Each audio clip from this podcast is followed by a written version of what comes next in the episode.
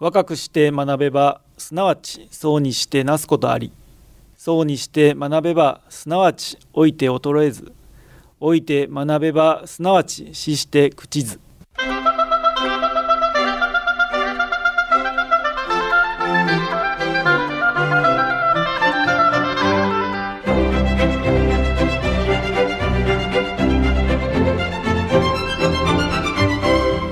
兵庫ラジオカレッジ。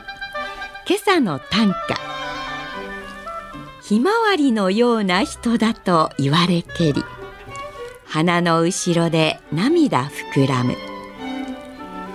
ひまわりのような人だと言われけり花の後ろで涙膨らむ。岸本清野。前向きで周りの人を元気にさせる人。ポジティブでくよくよしません。そんなひまわりのような明るい人と言われても実は辛さ悲しさをじっと耐えてこられたのですね。さて今朝の兵庫ラジオカレッジは旅行ジャーナリストの大野直子さんのご出演で伝統食は健康食。旅で学んだ健康と長寿の知恵をお届けします。今朝の講座は本科生の単身課題番組です。本科生の皆さんは講座を聞いて感じたことをはがき1枚400字程度にまとめ事務局まで提出してください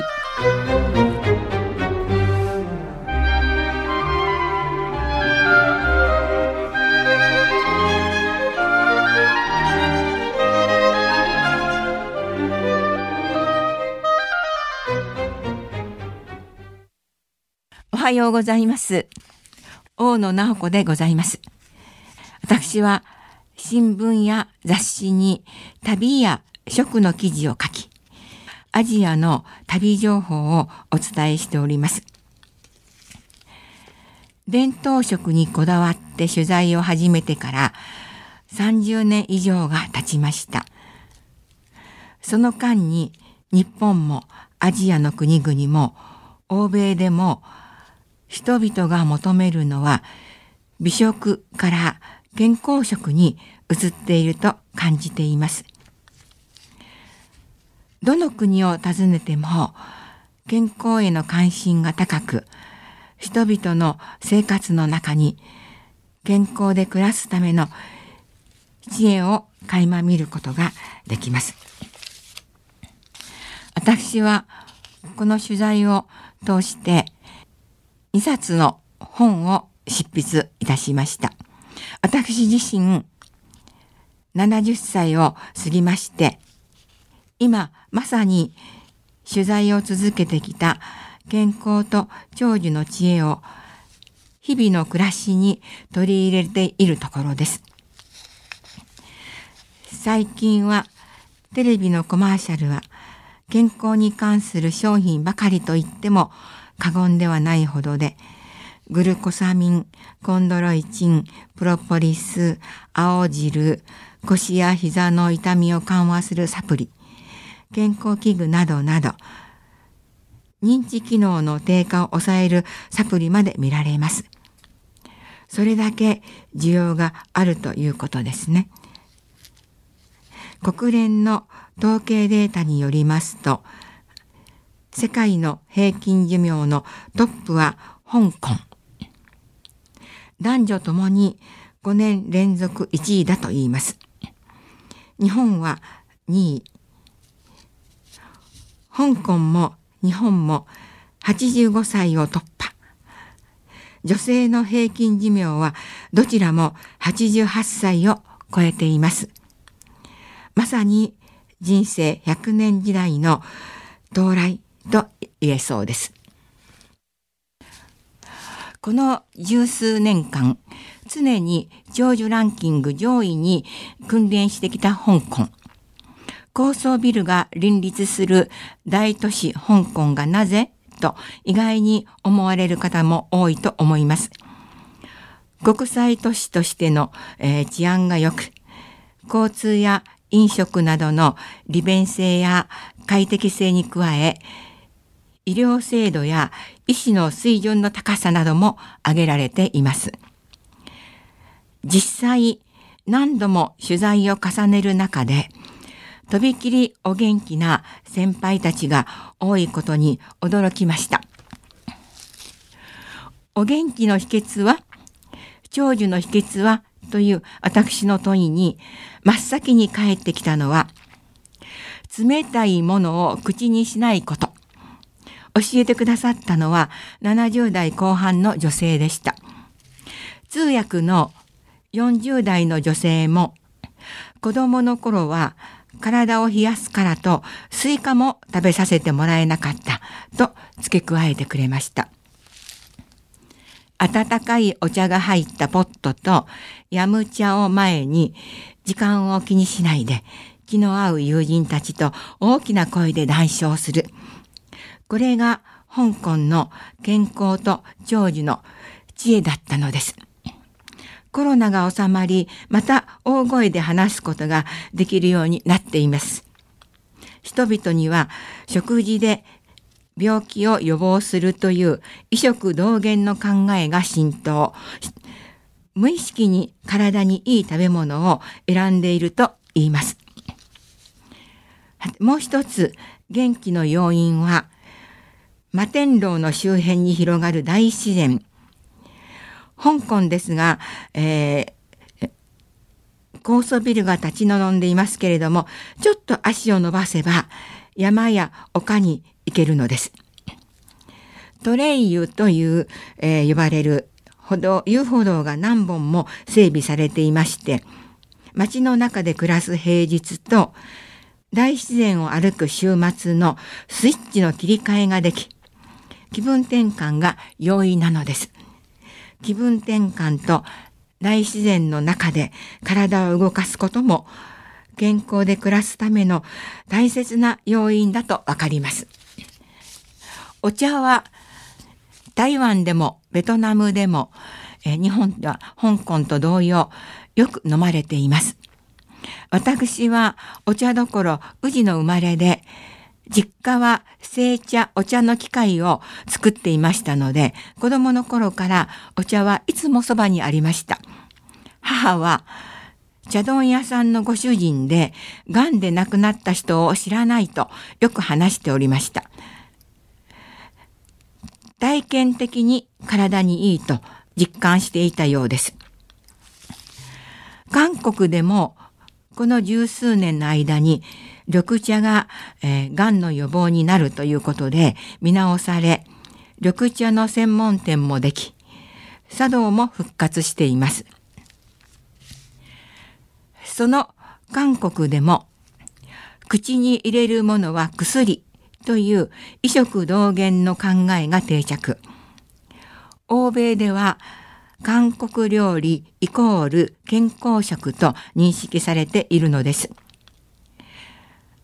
子供から大人まで白菜や大根のキムチが大好きな韓国。発酵食品ですね。焼肉には発酵調味料のコチュジャンとお酢。豆腐もキムチと一緒に、またスープにとよく食されています。お酒を飲んだ翌朝は豆もやしクッパと誰もがおっしゃいます。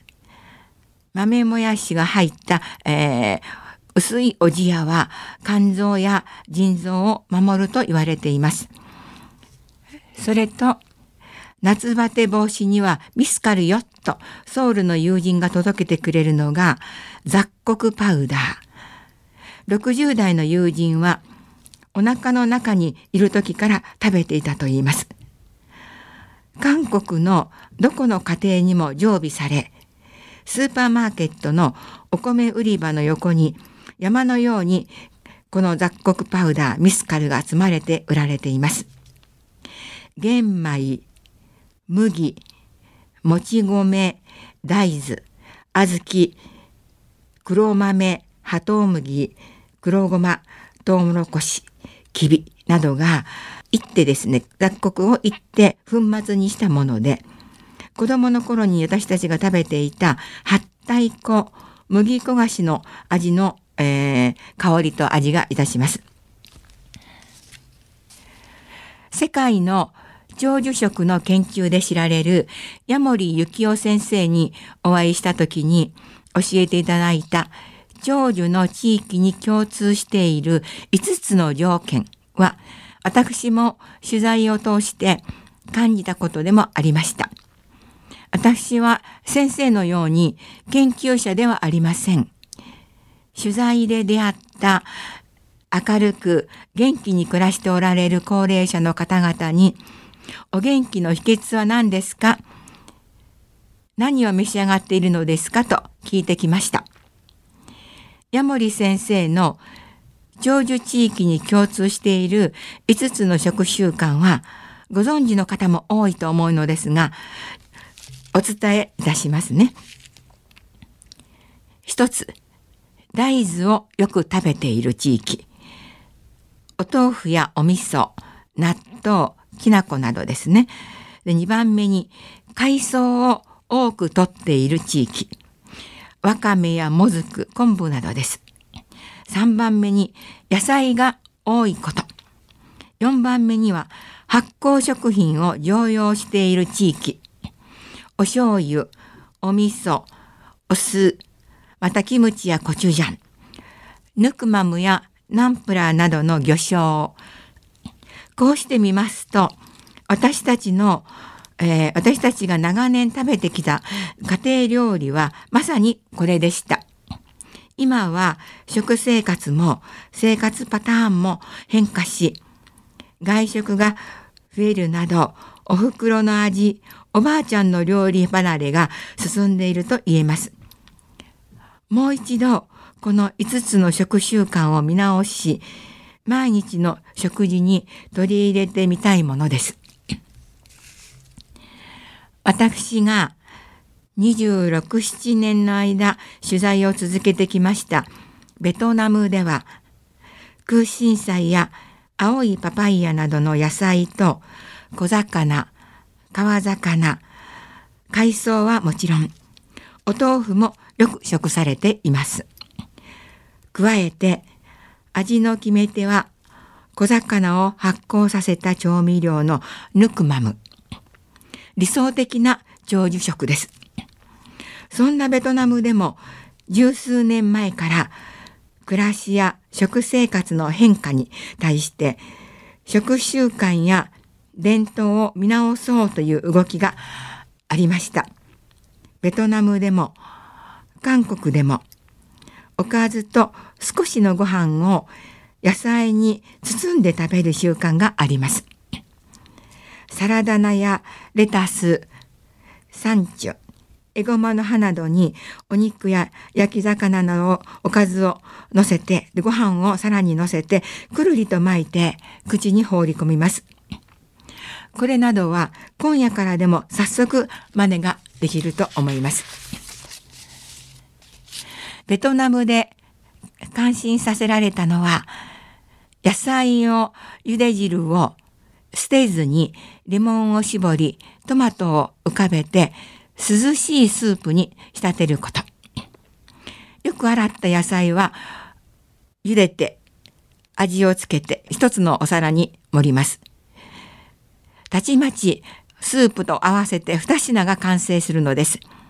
栄養も満点。まあ、ほうれん草のようなアクのある野菜はこれには不向きですが、それから中部の世界遺産の町ホイアンで出会ったのは黒いスープ。これにも驚かされました。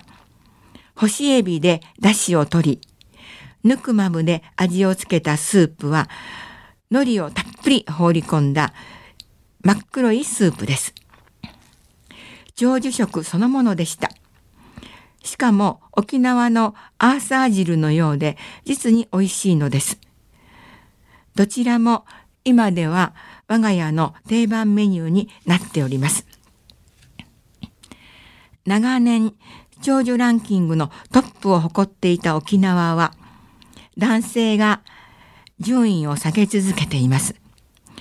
お酒の飲みすぎとそれに伴う外での食事が原因ではないかと言われています。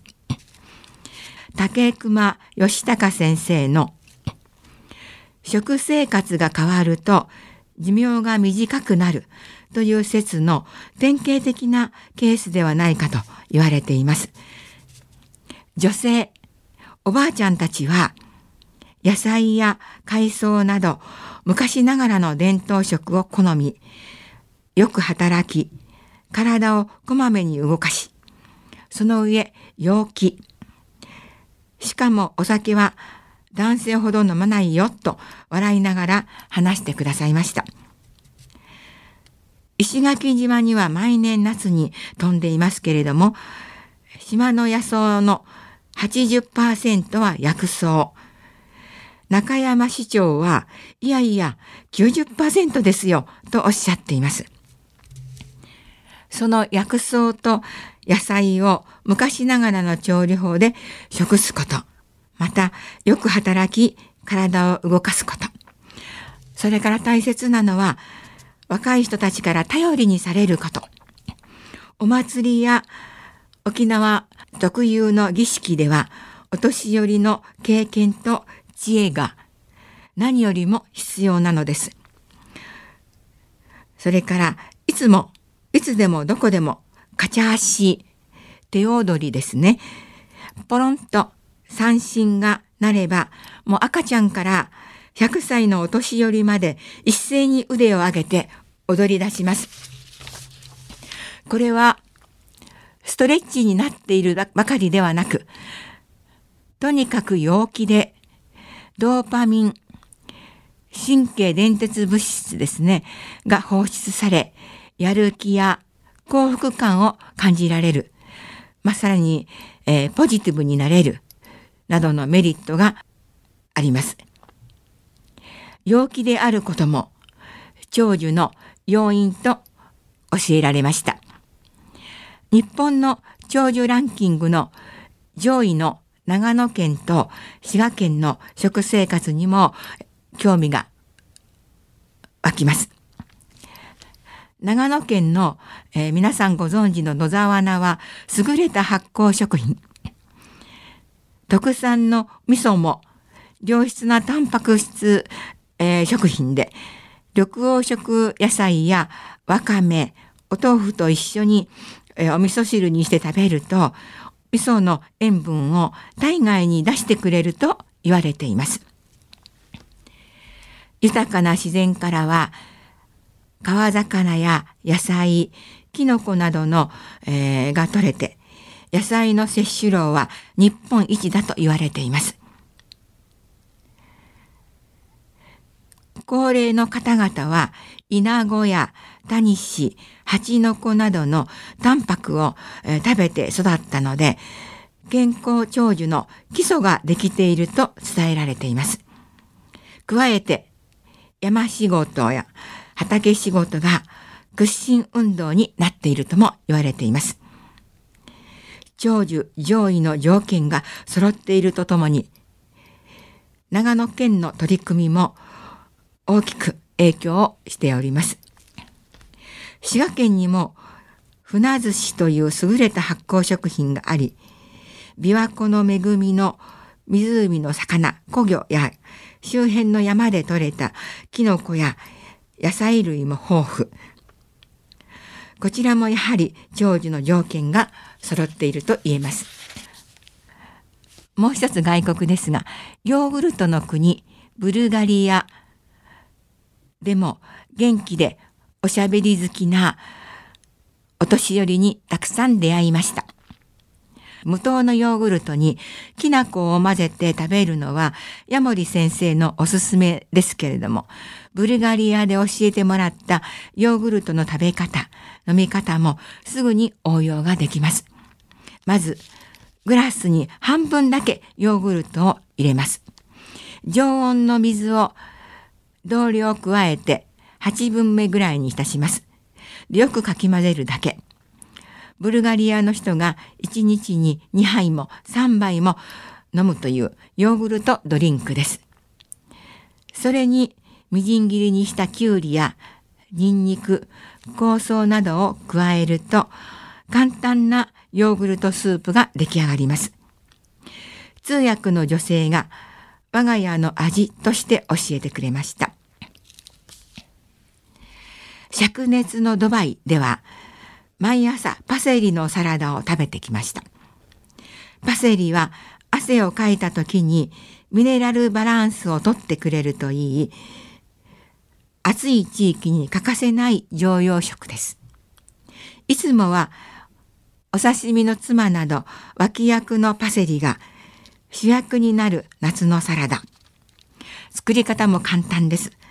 パセリ一束を細かくみ、えー、刻み、同じく細かく切った同量の玉ねぎとトマトを加えて、オリーブオイルにレモンを絞り、胡椒を加えたドレッシングで和えるだけ。この夏はパセリのサラダで暑さを乗り切ってみてはいかがでしょうか。さてもう一つ、ドバイの国民的ジュースとも言われるミントレモンジュース。こちらも簡単です。手のひらいっぱいのミントにグラスいっぱいの水と蜂蜜を加えてミキサーでジュースにします。最後にレモンを絞れば完成。暑い地域の爽やかな飲み物の飲み物です。これも簡単に作れます。ぜひ試してみてください。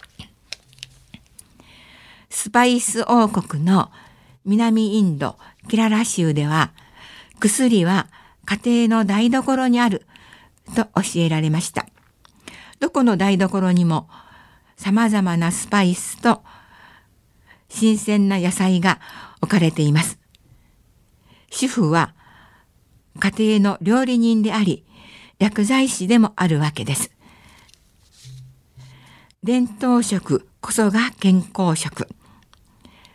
伝統料理は美味しくて体にいいからその土地に長年伝わってきたと言えます。おばあちゃんからお母さんに伝わってきた家庭の味を見直してみる機会になれば嬉しいです。健康で長生きするためには、えー、食べ物もさることながら、ワクワクすることを見つけて、毎日を楽しく過ごすことも大切だと教えられました。犬や猫と暮らす。好きな俳優や歌手を応援する。気の合う友達と旅に出る。何でもいいと思います。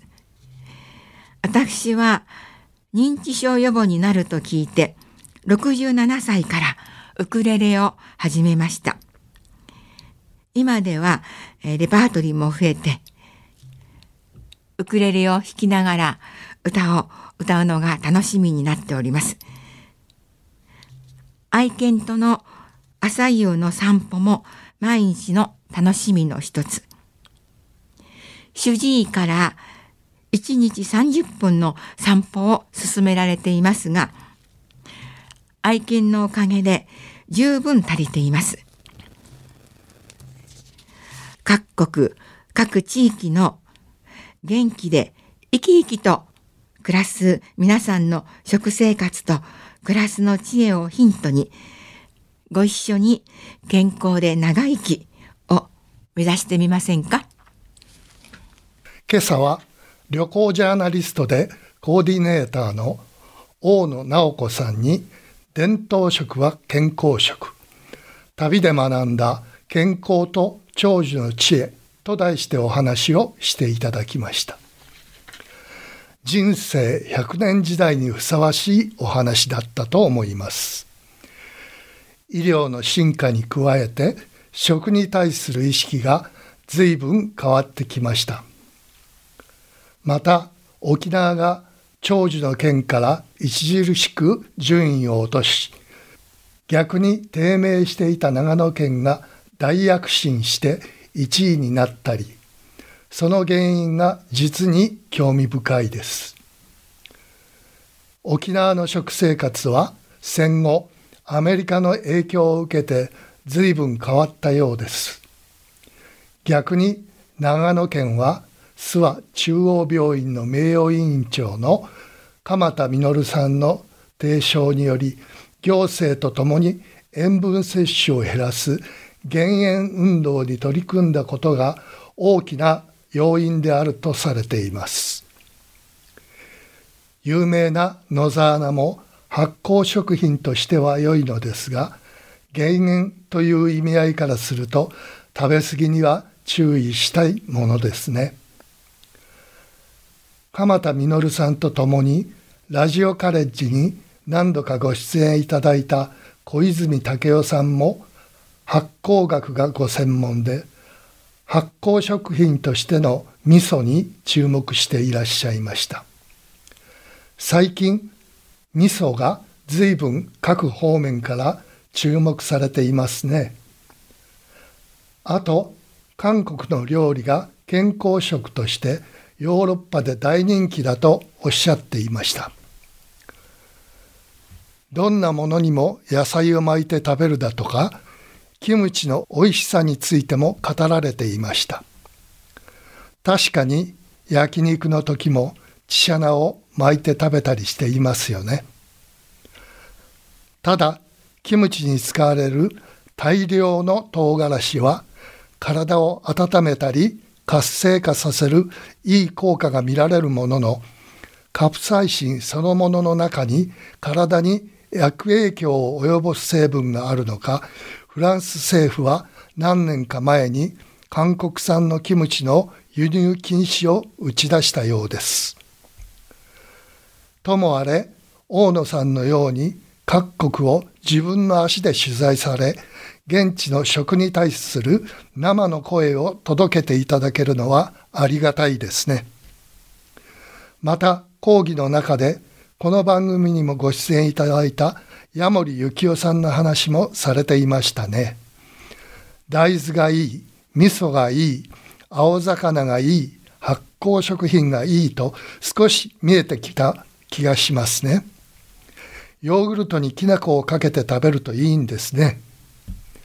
なお、2022年の長寿国ランキングは男性が日本、オーストラリア、香港が82歳で同率1位。女性は日本香港マカオが88歳で同率1位だったようです。一体どこまで行くのでしょうかね。それでは今朝はこの辺で失礼します。